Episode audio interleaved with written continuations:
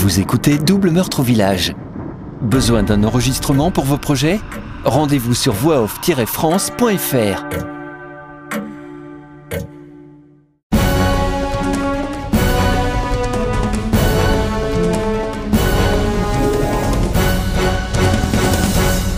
Chapitre 3 Mercredi 6 décembre 1989, Sainte-Véronique. Police secours La voix est sèche et rapide dans le combiné téléphonique. Patrick a les mains moites et le cœur battant la chamade. Il tremble de tous ses membres. Il y a eu un meurtre au bar derrière au port. Il y a un homme à terre. euh, Du sang, du, sang partout. Venez vite Le policier note l'adresse et quatre agents arrivent sur les lieux en moins de dix minutes, rejoints un peu plus tard par une seconde voiture de police et un journaliste. Le jeune patron pêcheur est un habitué du bar.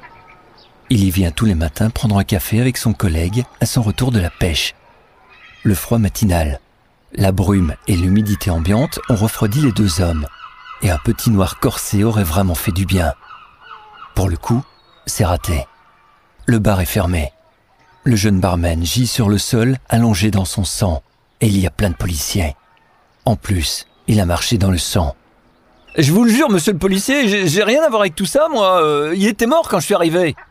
Il a une peur bleue d'être accusé du meurtre et d'avoir ensuite appelé la police. L'un des agents a l'attention attirée par un détail troublant. Le pêcheur a du sang sur les mains et sur la jambe droite de son pantalon. Pourquoi et comment le sang est-il arrivé là? Bon, eh, vous m'embarquez ces deux-là au poste, on va les entendre sur cette affaire. Mais c'est pas moi, je vous le jure. C'est c'est quand je suis arrivé ici, euh, j'ai marché dans le sang, c'est pour ça. Là, là, regardez, il y a du sang sur le bout de ma, ma chaussure. J'ai essuyé comme je pouvais. Un agent les emmène dans le fourgon. Le lieutenant Reynolds a un doute. Le comportement de l'un des pêcheurs lui semble bizarre. Ne laissez jamais rien au hasard. Vous pourriez passer à côté d'éléments essentiels de l'enquête. Les mots du commissaire résonnent dans sa tête comme un mantra. Vaut mieux être prudent, Il y a trop de sang ici, chef. Crie l'agent Berthier en pointant du doigt une traînée de sang qui vient de la porte du bar et qui va jusqu'à la rue. Oh, effectivement. Il tire la porte vers l'extérieur en prenant garde de ne pas toucher la poignée. Il ne faut surtout pas effacer les éventuelles empreintes digitales. À l'intérieur, il y a du sang partout sur les murs, au plafond, sur les tables, les bouteilles, les verres, et même sur une peluche d'enfant qui traîne sur le sol. Que pouvait bien faire cet ours en peluche dans ce bar miteux? Reynolds analyse rapidement l'ensemble de la scène du regard. Une large traînée de sang va du bar à la porte de sortie. En levant de nouveau les yeux, il aperçoit un morceau de cervelle gluante posé sur le comptoir. Un œil bleu-gris gît dans le verre. Le nerf optique, collé sur la paroi extérieure du verre, peine à laisser couler une dernière goutte de sang sur le comptoir. L'œil et le cerveau étaient là, côte à côte, disposés d'une façon presque élégante, comme s'ils avaient été mis en valeur dans la vitrine d'un boucher en pleine promotion sur les abats. À part quelques fragments de crâne, il ne reste pas d'autres traces de son propriétaire. Celui-là a bien tout repeint, hein, chef? Oh, ça suffit, Berthier. C'est tout de même un crime, et pas de quoi rigoler. L'agent fait un pas de côté, baisse le regard et va rejoindre ses collègues. Il perd son aplomb en seulement quelques minutes. L'ensemble de la scène, la vue de tout ce sang et les odeurs mélangées lui donne envie de vomir. Une fois son collègue sorti, il s'appuie sur le mur pour reprendre ses esprits. La vue du sang ne lui fait plus les mêmes effets qu'il y a quelques années. Mais le morceau de cervelle et l'œil, c'est trop. Chef, le corps a disparu. L'agent est de retour. Un mouchoir à la main droite et l'autre main posée sur la poignée de la porte d'entrée. Berthier, votre main Vous allez effacer les empreintes Reynolds agacé lève les yeux au ciel et grommelle. Cet idiot vient de s'apercevoir que le sang appartient à quelqu'un. Pas une flèche celui-là. Et vous trouvez pas bizarre qu'un œil soit posé comme ça dans un verre? Le lieutenant avait déjà vu des tarés.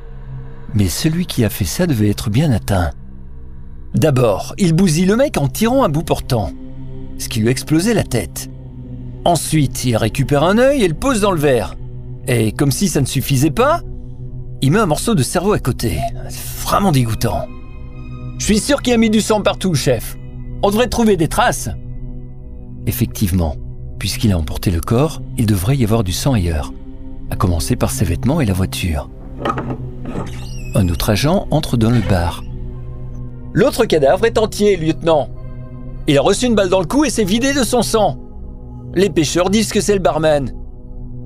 Reynolds pivote sur ses pieds et se dirige vers l'entrée en râlant. Mais bon Dieu, mais qui a marché dans le sang? Vous ne pouvez pas faire attention?